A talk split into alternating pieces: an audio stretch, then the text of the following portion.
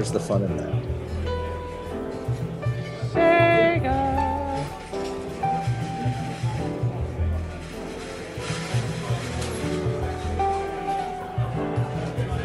Welcome to Unholy Spirits.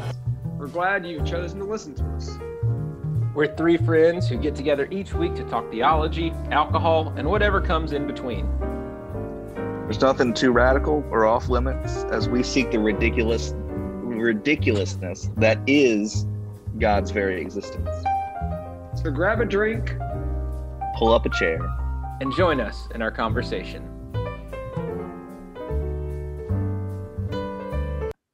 So what have you what have you been drinking up there, Chaz? Mm, I'm having a giant Bell's Two Hearted Ale right now. What? It is. I don't know how many ounces it is. It's one of the like giant. I can't find. Yeah, and then I had um, uh, then just I had a torch pilsner too. I'm, So I'm keeping it pretty classic with. Oh, I'm keeping keeping it pretty classic. Um, I'm sort of out of like certain things. Like I'm out of like simple syrup, or I'm out of tonic water. So just got a classic rum and coke going right now. How are you out of simple syrup? Do you not have any sugar in your house? Not hipster enough to make my own simple syrup. Okay, no. Okay, simple syrup is not like you don't have to. It's not a. It's not a. It's just sugar and water. What the hell kind of expression is that? I'm too hipster to boil sugar in water. I'd rather pay It's not five a dollars. hipster thing. It's Yeah, it's more hipster to buy simple syrup at the store. I guess I'm a hipster then. No, that's not even. That's just lazy. And the simple fact that you called yourself a hipster means you're not a hipster. That's true. That's accurate. So, Josh, you've got the drink of the week. What are you drinking this week? So this week I've been um I always make a beer run to a store in Toledo and get a bunch of really good stuff. But this week we're drinking How I Manage. So it's an Imperial Pecan Pie Brown Ale, pecans, vanilla, and maple syrup. And brown ales are sometimes It's really, called somehow I manage. yep, somehow I manage. Is that is that an office reference I for the beer? so. That is the name of That's Michael amazing. Scott. That's that is the name of Michael Scott's manuscript that he hasn't written anything to that he gives Darryl whenever he is leaving the office for the final time. But he references a ton of times in the show. Yes. Uh, we've been drinking a lot of like North Carolina stuff. When I was thinking about this segment, I was like, we need to talk about like the top 10 places if you're in North Carolina to go get a beer. So I would start with Burial in Asheville, New Anthem in Wilmington, and New Anthem has a phenomenal um, stout called Roadside Prophet That is good. It is a really fantastic beer. Um, Divine Barrel in Charlotte has been really, really good, um, especially recently. I still like Fonta Flora if you're doing like wild ales or like, you know, spontaneously fermented stuff. They've been really good. Zebulon, just north of Asheville, who does like historical styles of beer. They have like a great Russian Imperial. Um, what else? Um, th- there's a new one in Mount Airy, the home of Andy Griffith, and they've been doing a lot of really good stuff too. Is Um, that White Elephant or whatever? Yep, White Elephant. They got um they got a really good hazy IPA lineup and a really good um adjunct stout. They do like an Oreo stout that's really, really solid. That sounds good. Good and terrible. Or just good. It's it's they're amazing. And we will we'll put a we'll put a list uh, we'll put Josh's top ten list on our Facebook page. So if you uh, if you want to go look at that and get his recommendations for beer, um, you can do that. So how's everybody's week been? It's, I mean, it's been pretty good. Looks like you had got a haircut and a new tattoo. Yeah. Yes, I guess it has been. Yes, both of those things have happened in this week. This is what I was doing on Saturday. For those of y'all who don't know, we typically record this on Saturday, and uh, we sent Chaz a text like, "Hey man, what's up?" And he's like, "Uh, I'm busy. Well, Life happened." Apparently, that means it's one of the it's one of the things that was happening. Uh, I didn't go. I didn't do that until five, and we were going to record at three thirty, and then kids. So I'm still blaming. Did the kids talk you into getting the tattoo? No, I've wanted this one for a while. What is it? It's an owl. The owl of Minerva takes flight only at the. My quoting skills are not very accurate, but it's like uh it's based on a um, it's a Right. Hegel quote. You might want to get that tattooed on the arm so you can remember it the next time somebody asks you.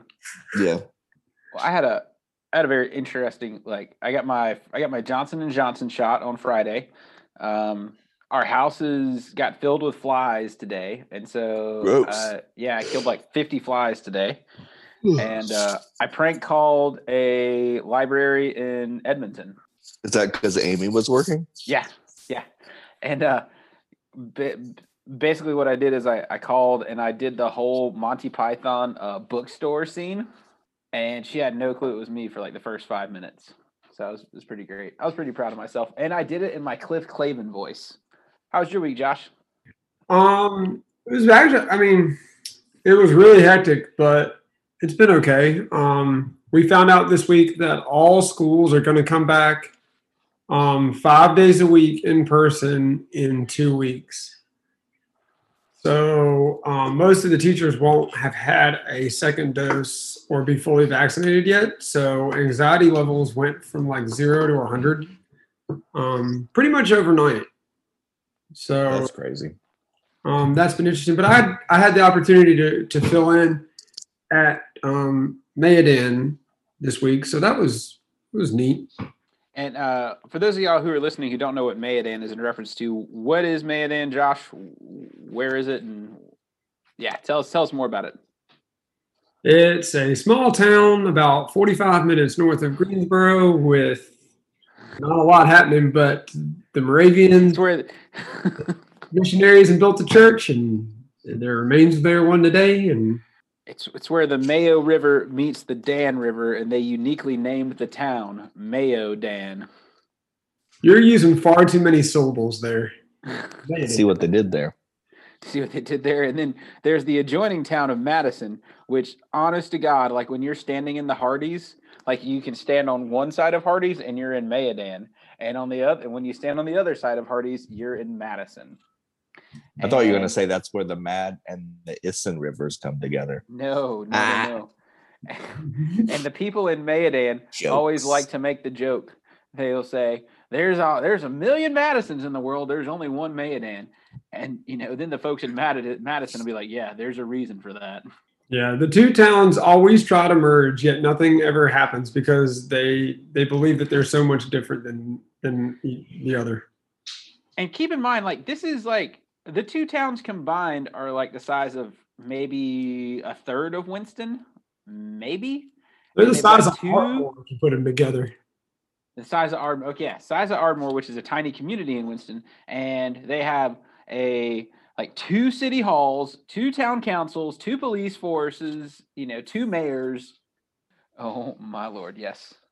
Uh, so Josh, you said take it to a hundred, and perhaps that's a good segue into our next question: Is who felt like Jesus this past week, based off of the scripture text that we are going to talk about, and that's John chapter three, verses 14 through 21.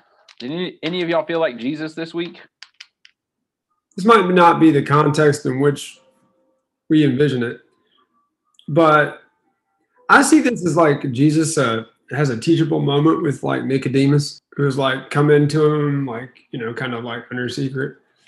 And I sort of just feel like in general that I can every once in a while relate to that because there's always sometimes I'll teach something and there will be a kid that'll like come up afterwards and ask more about what happened because they become really curious about it or they want to tell you more about it.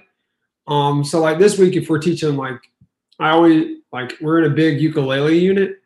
And so every kid who has one wants to share like what they know or what they've played or what they've seen. Um, so in that respect, I feel like it's it's kind of neat to be able to go like more in depth or to see like kids are excited about something like that.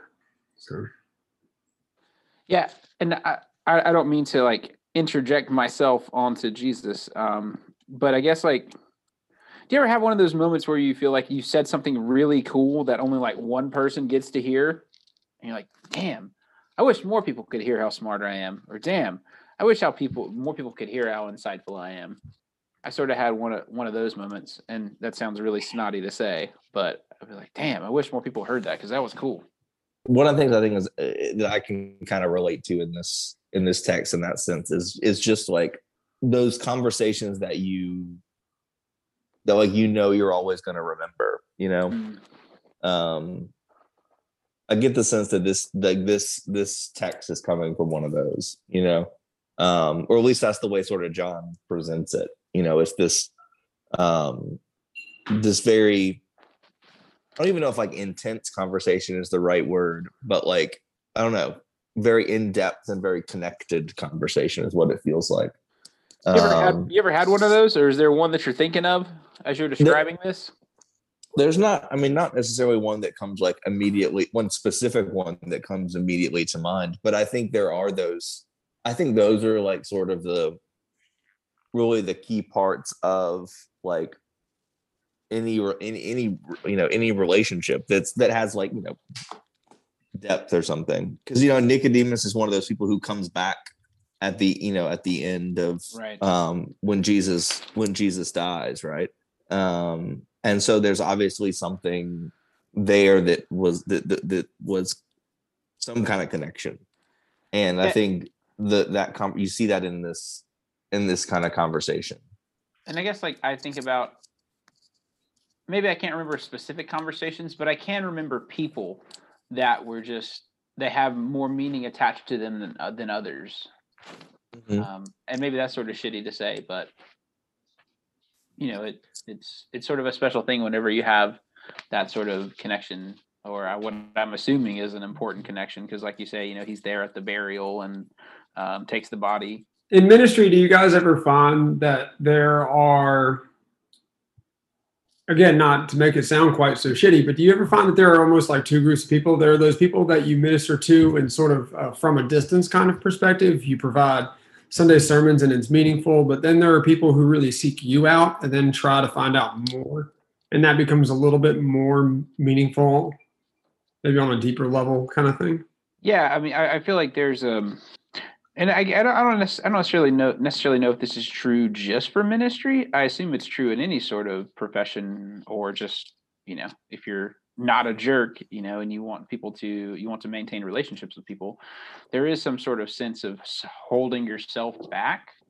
Um, but then there are some of those people who really do sort of, you know, they want to know who you are and what makes you tick and that feels like an honest to god more more of a like not proclamation but you know sharing of who you are and why you are um you know and what god's what god has meant in your life when you can sort of put aside just the um the sort of motions that we go through and actually open up to somebody That brings me to another random question, I guess. If we're talking about people who have deeper connections and who allow us to express a sort of deeper side of ourselves that, like you said, Zach, we hold back, it would be interesting to think of that when we think of Jesus here, Nicodemus coming to him at night. It's like, does Jesus reveal more to Nicodemus because of who Nicodemus is and how Nicodemus has approached him? You know, like, does Jesus get a little more of himself out because of what's going on? Yeah, it's interesting. Um, one of the things that I think we miss in the in the text um, is you know in the in the verses preceding this, you know Nicodemus is just like dumbfounded by what Jesus is having to say, and so maybe it is him just sort of le- unleashing out a bit more on him because he thinks he can handle it, but he obviously really doesn't get it at all. And then Jesus is like, "All right, I'm just going to keep talking." I also think by like the nature of like Nicodemus's position as like a as like a Pharisee and and like a leader, it's almost like this. I would imagine Jesus is going to would like the the questions that Nicodemus are going to have, eh, or Nicodemus I could see having, are, are going to be at this are going to be at, I would imagine a much different level, you know, than you know Jesus and the and the fishermen or Jesus and other people he comes into contact with. Because man, usually his words Where'd you get your shirt from? hey, bud, what's your favorite food? Oh, God, I was like, what are you talking? um it's like black I ordered it online. Um Not to make an assumption about the uh, learnings of a fisherman, but Right. No. Well, yeah. I mean, I, I, I would imagine too. Like he's also, and I, I don't mean that in uh, like in like a necessary like he's gonna be smarter and they're gonna be dumber kind of way, but like more like he's there's gonna be more potentially there's gonna be more sort of like ingrained like ideology into somebody like Nicodemus, right?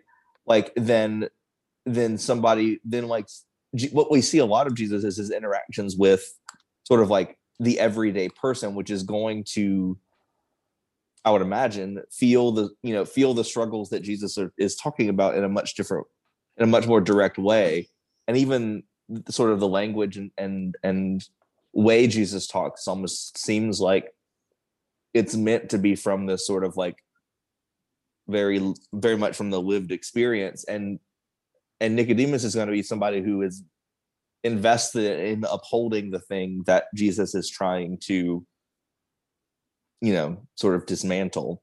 Um, all right. So let me throw this one at you. Maybe maybe tonight today's question would be a little bit better as maybe not did you feel like Jesus this week, but did you feel like Nicodemus this week at all? I think, I mean, I think in some ways it's at least I feel like I can often relate to Nicodemus in in some in this sort of sense. Like there's the there's something that there's there's something that I I, I often feel like uh, you know I want to I would want to know more about and come you know and sometimes feel like it's it's the things you can't ask in you know when everybody else is around. You know, that's one of the things I like about this story is that, that you know there is this sort of like I need to explore this on my own and not in front of you know all of the other Pharisees. And I think there's something to that, um, which I think is interesting. I think Nicodemus r- reminds me in, in this that like when you approach Jesus in a one-on-one situation like this, there's the ability to shed everything that you bring to other people when you ask questions. Right? Like I don't have to come with any kind of like concern about how someone else is going to take it. I can come like full bore. It's just everything I've got, everything I think, everything I am, and just lay it bare and and see what comes back. Yeah, and maybe this is in sort of in keeping with that. Maybe this is me projecting a bit. Um, I wonder if he. I wonder if Nicodemus is frustrated. I wonder if there's the sense of annoyance. I wonder if there's the sense of, you know, um, ready for things to move in a different different way than they are, um, and that's why he seeks out this, you know, different way, this or this expanded way of understanding things. Yeah, it makes it does make me wonder. Like, is there a, is there a is Nicodemus sensing something within Jesus's message that feels truer, even almost in some way like truer than the thing that he held to be sort of true? You know, Yeah. Hey, and what I find interesting too is like, you know, this is like a this is a you know, like one of the classic verses, right? You know, um, John three sixteen, and um, he only says it to one person, and then doesn't doesn't say it to anybody else in the story. yeah, I feel like this is one of those passages though that because John 3:16 is a part of it, that so many people in church don't get the whole context of the picture of what happens. And there's far greater beauty in the picture of what happens than just a single verse. this is this is one of my um i love the start of this passage with the just like moses lifted up the serpent in the wilderness you know the first time you know studying this and reading this i'm like huh i wonder what that means and then just going back to it and just you know hearing the story of god taking it to a hundred you know. Um, and it's the story of the Israelites. They're in the middle of the desert and they're out of bondage. And what happens? The food sucks. So what do they do? This food sucks. Let's go. We wish we were back in Egypt under our captive oppressors because at least there was food there. And then God's like, oh, you think this sucks? I'm going to make it suck this much worse. So I'm going to send poison snakes to kill all of you. And then he does. And a lot of them die. And then Moses is like, God, please, what are you doing? Can we like not do this anymore? And he's like, okay, here's this magic snake. He put it up on a rod and it's going to save everybody if they're bitten and they won't die anymore. I don't know why I love that story, but There's a lot of good stories like that in the Old Testament. Which is Yeah. Numbers 21, by the way, if anybody's interested in looking that up on their own, it's from Numbers 21. So I was um saying this earlier. One of the things that it, that story from Numbers reminds me of is almost a sense of like it can like not to reduce suffering, but that it can always be worse. And so like when I was a kid, I had a friend who um, I'd ride down to his to his house because he was the first kid I knew that had a Sega with Sonic Ayo. Sega. and Mortal Kombat. Now, I was terrible at Mortal Kombat. I Did you have a favorite?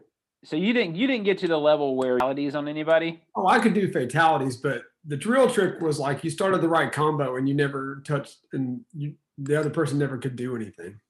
You know, I always hated those like those, those like punk ass kids who would always like pick Scorpion or Sub Zero, and they would just do like the sweep move and just like sweep over and over and over again because there's, like- there's like no defense to that because it's low enough that it that it misses Scorpion's thing. Um, yeah, Get over here. Scorpion's really vulnerable when he shoots the arrow. If you miss that, you can get jacked. I always, I always played Sub Zero. yeah. I was more of a Raiden fan. Weren't you but good at Street Fighter, Zach? Oh, now that that's my jams right there. Street. Street Fighter 2 and all the subsidiary games. Um, yeah, and it's uh, I've got a one of those like Super Nintendo consoles. It's got like 30 games on it, and I'm slowly trying to work my way through uh, beating the game with every player. So, yeah, that that that's my jams. It's a new Mortal Kombat movie coming out. No, that's sad. Oh, Yeah. They've, I don't know why they keep doing that. I can't think of any any reboot that I have really enjoyed. Speaking of recent movies, though, um, we watched Coming to America too. Was that good? I gotta tell you, it's not great, but they give you all of the original characters. They keep it to Arsenio Hall and Eddie Murphy just dicking around being funny. Um, and it's really as good as you could make a sequel that no one ever intended there to be a sequel to. So you're saying it's sort of like Sex and Pizza. Mm, Um, You never heard that? That sex is sort of like pizza. Like when it's good, it's good, and even when it's bad, it's still it's not not too bad. no, I've, I have not heard that comparison. Oh yeah. so if I'm circling this all the way back around to the Yeah, back to the text. back back to the Bible. But I had a friend Patrick who had a Sega with all the games, and so I'd ride. there. But what I would, but then I'd have to ride home. Um, well, he would come back to my house for food all the time, and I used to think like he's got it all. He's got Sega, and sort of you never really remember. You never see how bad it can be until you see the other side. And sometimes I feel like the Israelites here come out of Egypt, and it's like y'all forgot just how bad it really could have been. And I think that serpent on the rod is sort of hung up there as a reminder of like this could get it could get worse. And I see that in today's world. Like if we think of like COVID right now, I wonder when we're like four years past this, if you'll if people will start complaining about stupid shit again, you know, like, oh, the colors of the church are all wrong and oh, we're not using the flowers and all this, you know, all the dumb shit nobody cares about. It's like I want to hold up 20 and 2020 and 2021 as a serpent on a rod, like we could go back to this. Yeah, and at the same time, the story of the Israelites is also one where they like after they make it to the promised land, you know, there still is this um mumbling and grumbling. And in some ways I think we will I mean we will go back to that. And some in some senses like that never stopped too, you know, and I think part of it is Yeah. there's something there's something about that um that is that is uh, that is perpetual you know We're striving to go back to the sh- the regular ass shit that we were doing before, not you know, not moving forward in a in a different way. yeah but i think eh, and I, yeah i just i wonder yeah because I, I think you're right i think i think there is this sense of like We want to go be back in person so we can bitch and moan about the color of the carpet because that's what makes us feel like we're doing what we're supposed to. yeah But I guess my the difference to me is like in this in the numbers passage, like people died, and so it's like let's kind of remember Right. things in a particular place, right? Like, yeah, the color of the carpet matters. It don't matter as much as like what we're doing to prevent people from dying. Mm. It doesn't matter as much as what we're actually doing, which perhaps to me is another segue into one of the hangups I have with this one, um, this John passage, and that is there's an he uses the word or it's translated the word believe. Those who do not believe, believe, believe, believe. And I think it's it would be particularly important to clarify what true belief is. hmm And I think for me, um, and Chaz, I might butcher this, so correct me if I'm if I'm wrong. But I remember in Peter Rollins's book with all of the parables that he created, there's one where there's some kind of dystopian future and being Christian is outlawed. Everybody who's being who isn't Mm. Is brought before some kind of trial. And this guy's brought before them, and he's like, you know, you're accused of being a Christian. We'll review the evidence. And basically, the evidence is like, oh, he went to church every Sunday. He prayed really hard. You know, he, he did all of the right things. And they come back and they say, You've been found not guilty of being a Christian. You're free to go. And he, of course, doesn't understand this. He says, Well, I, I don't understand. Like, I've prayed really hard. I've gone to church. I've done all of the things. And the, and the, you know, the jury comes, says, Well, we're not looking at that. We looked at did you feed the hungry? Did you clothe the naked? Did you visit the sick and in prison? You've done none of those things? No, you're not a Christian. Bye. And so I think that is like to me the crux of what belief truly is, is like lived out in a, in a way, if that makes sense. So it's almost like the people who lived into Bonhoeffer's cheap grace didn't get in, and the it's only the ones who lived into cost or who were you know who had costly costly grace are the ones who did get in. yeah i think i think there's i, I think that is an important I, I I part i think that is an important aspect and i'd be curious to like to do a little bit of study on like exactly well you know what um what like what words are being used there in in greek and what in in in john because i think i think there is and I- think there is that that sense you know of um of of belief tied to at least in in the sense that John is using it. I think we I think today we often separate them because belief is so much tied to like what you you know what you agree or disagree with you know what you um what you claim as a true statement or a false statement you know? And um and you know i think belief really it much more is like you know um some days some days we act like we believe and some days we don't you know? And i think that's the i think without that without that sort of understanding then i think we grace also becomes we kind of mess up how we understand that too. You know because without that sense of like grace is the thing that that is always there whether or not we were we acted like we were you know we acted like we believed or we didn't you know but there's that you know grace is always it returns itself. Um but i think to just sort of be, to sort of say like oh belief is just like i can i can check these boxes of knowledge right i can say like i agree with these sentiments then you almost then also remove the need for for grace in that too It's interesting um because yeah, that's a that's that ties in really awesome with the Ephesians passage. Um, and for those of y'all um who um who are listening, the, the Ephesians Ephesians passage is Ephesians two one through ten, and um the thing I love about this is you know the um verse ten, the one where it's you know like we are created by God and created by God to do good things. You know, um, essentially not created just to sit around on your ass. Hmm. So, Chaz, when I heard that one, the one thing that that kind of troubled me about it is I I felt like that implied some kind of inherent goodness, and I didn't know how to take like you mean like in terms of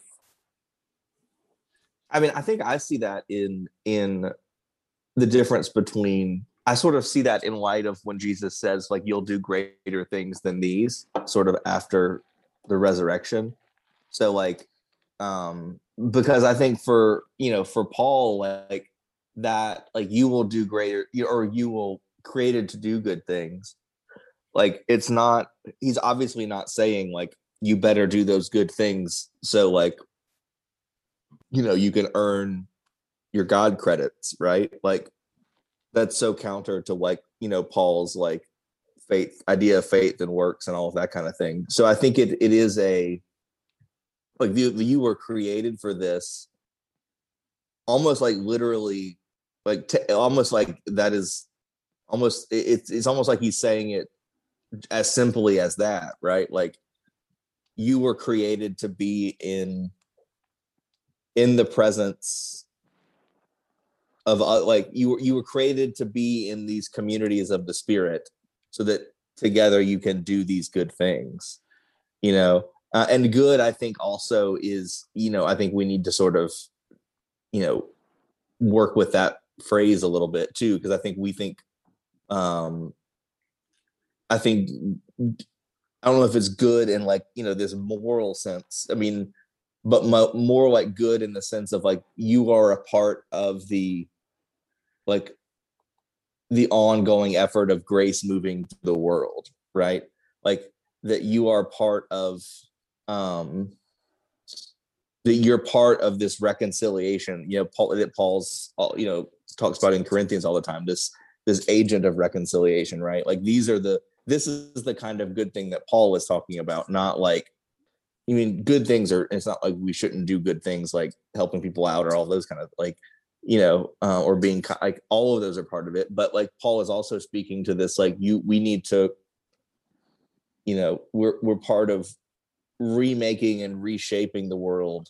Um, Yeah, it's, it's sort of akin to what Jesus says whenever he talks about um, don't believe in don't believe in the words that I speak, but believe because of the works that you've seen done.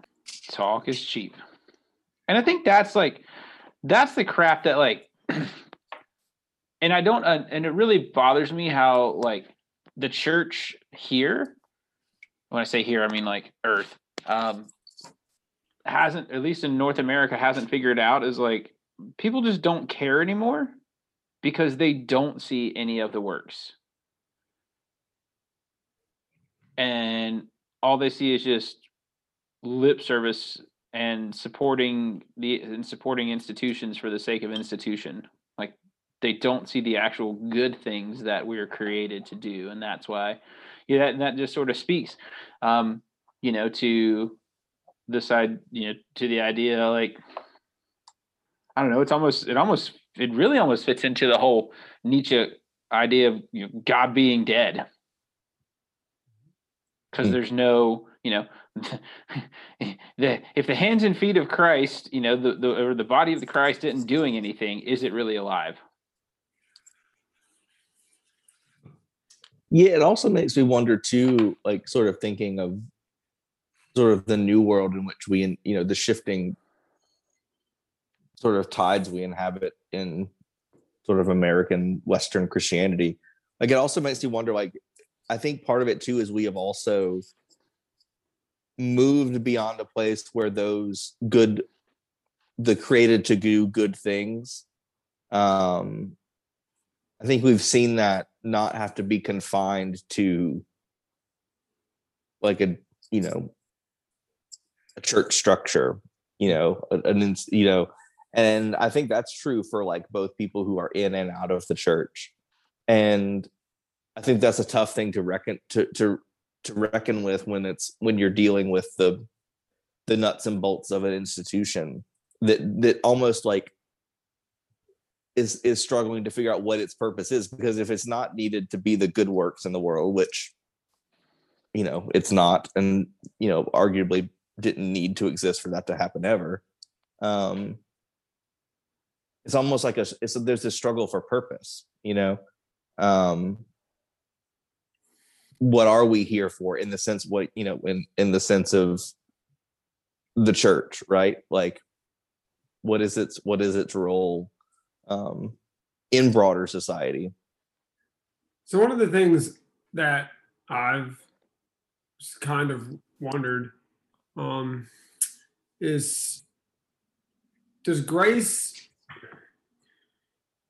does grace exist apart from sin and not sin in an individual sense sin in like a corporate existence kind of sense? And is one of the struggles of the church to to be really heard today found in, in their sort of the more modern desire to not not see sin in a corporate sense and to not acknowledge that's part of the reason that grace exists and to act in a sense to say that like we're really perfect. There's no like we we get grace because we believe in god instead of a part of it being at least a small part of it being like there's corporate sin and there's the need for grace. And we acknowledge the ways in which we're both receiving grace and complicit in a a corporate sin Well, um, I can answer the first part of that question, and then you'll just tell me if I answered the second part because I sort of lost you in that one.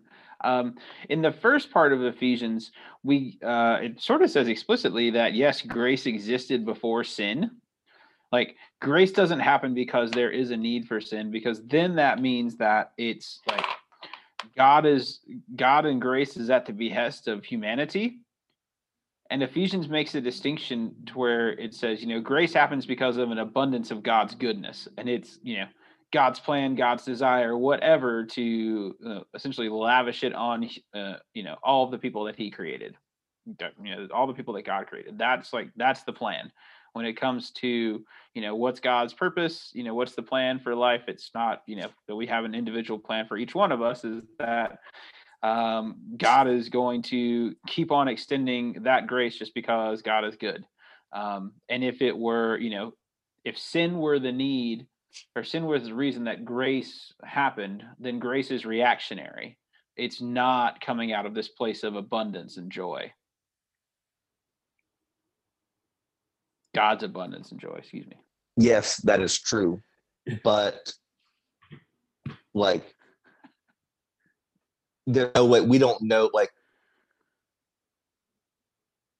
we could like we cannot know that until there is some like sin that enters the you know like until there is a brokenness i wonder i, I wonder if there's a there's some uh, there's like something to the like Oh, sure. Well, and um, but I, I think uh, you know the point sort of taken, and, and I guess that's maybe just one of those theological hairs to split is that um, it's not because of something that we do that you know God all of a sudden generates you know this thing. It's that part of the nature of God is grace, and it's been there ever since the beginning. It's just of the essence of God, not something that just happened as a reaction. And so So there, I mean, I mean, there, there's also Right, there's right, also something just said to be like, you know, there has to be an awareness of the need for it in us. There has to be an acceptance of it, and you know, the the fact that we, you know, don't have that awareness is, you know, you can make the argument. It's like that's the, you know, that's the sin that blocks us from seeing it, and all that sort of stuff. It, it's very much, you know, um, walks or goes hand in hand with it. But you know, the, the point that Paul makes in Ephesians in the first chapter is that it's not sin that's you know that create that creates grace. Mhm. Uh, So I can totally understand that. I guess then I would say that like the church fails to truly recognize grace because the church then truly fails to recognize sin. Even though grace is already all present, the church fails to see it because I think at times the church fails to recognize sin. Yeah, I think we I think we've done such a bad we we either like give a really bad definition for what sin is that like makes it this like individual morality that like is built to like shame and control and sort of manipulate people. Um which is like sh- is bad and should be rejected and is awful the way that like you know the concept of the that that religion has said like you know you are you are this and you know it's almost like you we're going to convince you you're sick and we're the only ones selling the you know selling the solution kind of thing. You know like it's, it's snake oil salesman 101 you know i think it's sort of like the the way that that sin is sort of like has been dealt with in in the church for a, a lot of for a lot of particularly american christianity. But i do think there is also like then the counter reaction to that it's just sort of like then not talk about it at all. Um and i do i do wonder if there's a like we need a way to talk about like brokenness and lack and um and i think i think that like the language of sin helps us do that um but there is almost like this need to like you know purge this very very bad and mis mistaken understanding So that you like- can like Yoda, like what Yoda says. Is this Really. from which i mean yoda says a lot of things You must unlearn that which, or excuse me, he doesn't say yes that. You must unlearn which what you have learned. that which you have learned yes I just wanted to say that that's about the third time I think Zach has used that one.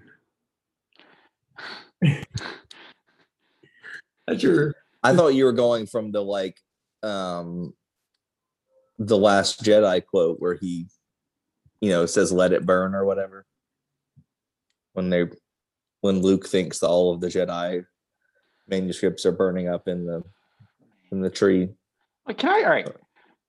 Can we just take an aside and jump to that that particular idea? Like, there is, I I find it so problematic that Mister, you know, in four, five, and six, like I'm gonna be the rule breaker. Like I'm gonna like not do what my teachers tell me, and I'm going to sit there and just do everything my own way. Turns into the, you know, we have to save these sacred texts.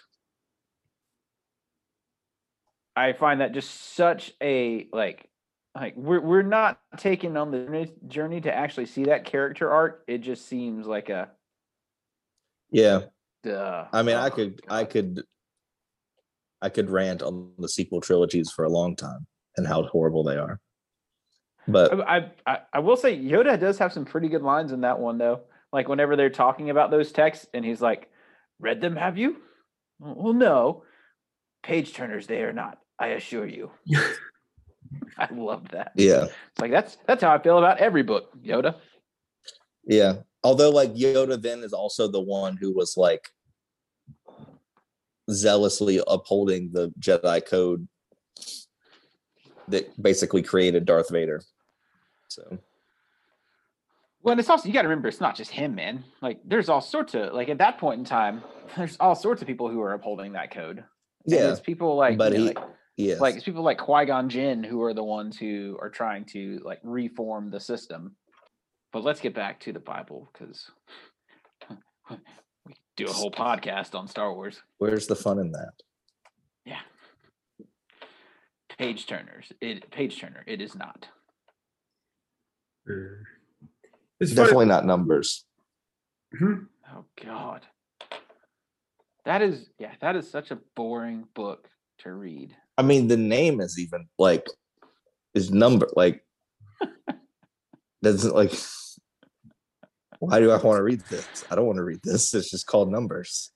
Almost like Ricky Bobby's dad. It's like it could be about one or two or three or four. Hell, it could be about five. You ready first, you last. Hell, I was high when I said that. Can I admit that like there's a big part of me that doesn't feel like the Bible gets going until about Job. Well, Job was more than likely the first book written. And I had somebody had I had heard once that like there were some rabbis that actually there was two books that they almost like cautioned people against reading like right away. It was Job and Ecclesiastes. and Song of Songs. Like those those books is like those need more context. You you, you shouldn't read those right away as a Padawan because it's just gonna mess you up. That's sad because I don't know. I I love the book of Job. I love Job, and from like I like Job too. per- Sorry. Oh, I was just all I was saying was I was agreeing with you that I like Job. I'm sorry. I forget that like I'm so bad at Zoom conversations because like in Zoom it's e- like you either have like the green box around you or you don't. And so like there is no like there's no like and so I just I end up just like talking to myself because that's what I do in normal conversation and then people I feel and then I end up interrupting everyone. I like to say I have a European conversation style. To that, my my wife just always rolls her eyes whenever I say that. What does that even what does that even mean? Never heard that like in Europe it's not like it's it's a little more common to just sort of interrupt each other whenever you're talking. No. Yeah. Oh well. Well, So then you're then you're just gonna have to trust me.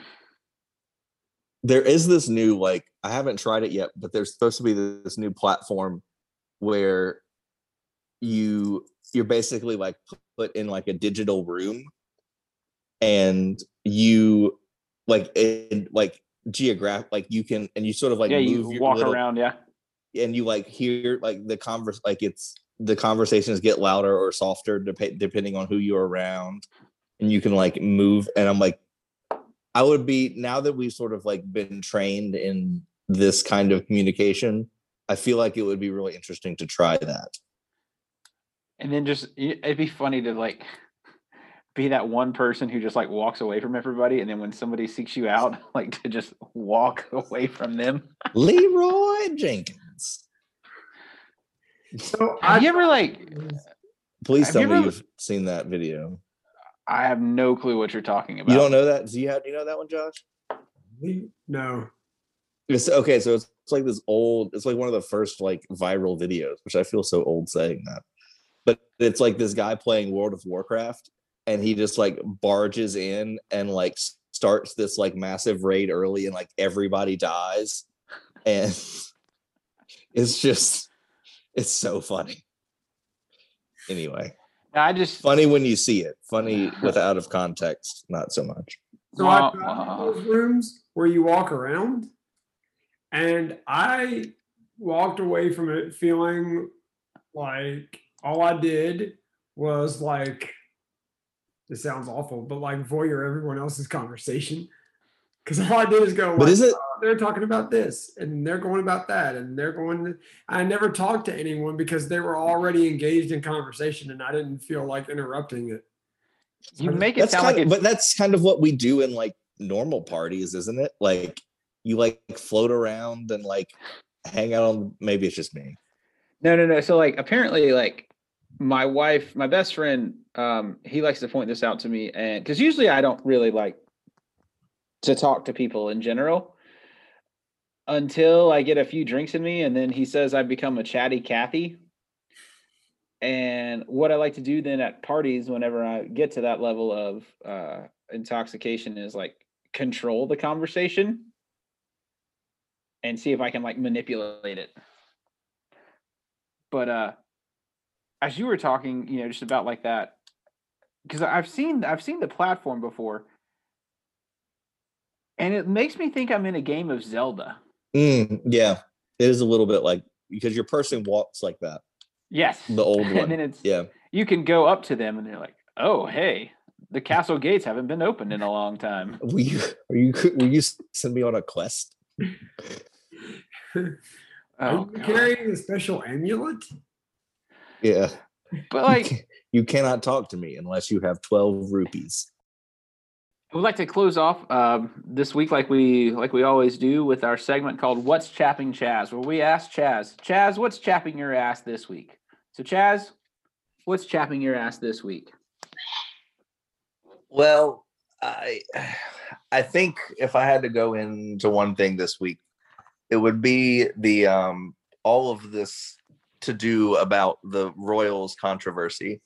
And maybe it's just because like I have no like I don't understand why the Royals exist is part of this problem, but it just I don't know why we're surprised that they're like not good people. Like they're like also like they're literally the same ones who like colonized half of the world and i don't know why we're so shocked that like yeah they're still racists this doesn't seem like it just, i don't know it just seems like it's a whole lot to do about nothing and or not nothing it's still really important but what should have been blatantly obvious with with like i don't know a whole group of people that have no purpose other than just like being wealthy and wearing crowns.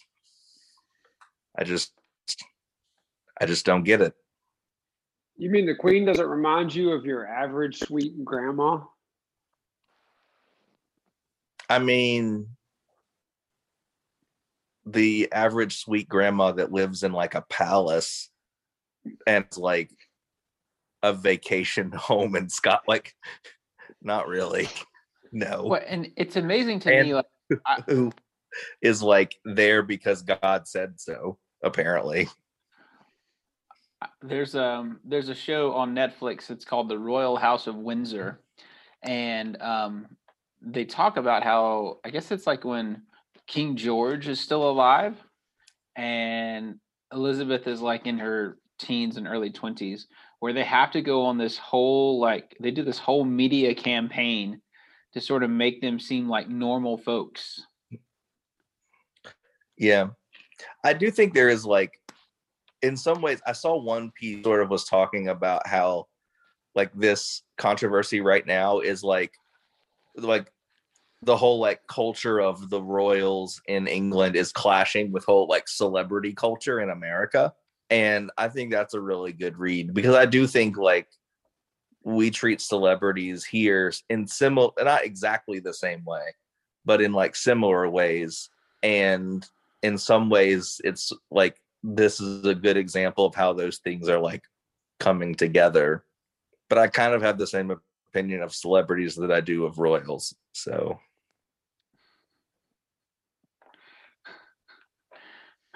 like we have the same like we kind of have the same approach like you know um that they're like they're gonna like every time there's a disaster it's a whole bunch of celebrities go and then like they start crying on tv asking for money you know got- and like, like they're gonna solve some of like they're gonna solve some kind of problem for us like tom hanks We got Ja Rule on the phone over here.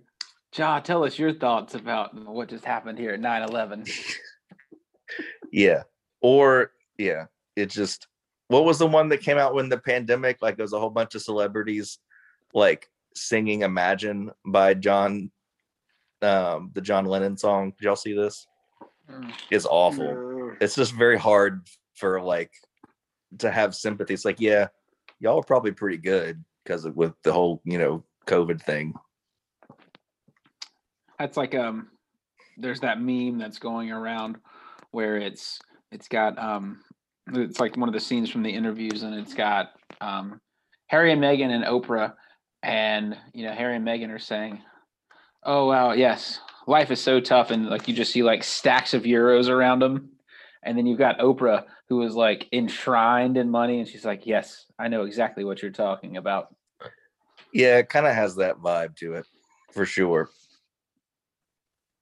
I mean, I guess in that sense, like, I mean, it's a d- just a distraction from from like our normal hellscape of existence. So, like, maybe that's helpful, but you know, and it distracts us from from pandemics and climate change and economic Dr. Inequality and lack of social mobility. Like, sure, it's like a it's like a sugary snack, so we, we don't have to think about all of the other stuff. Here's your tea and crumpet break from your normal crap of your life, Yeah.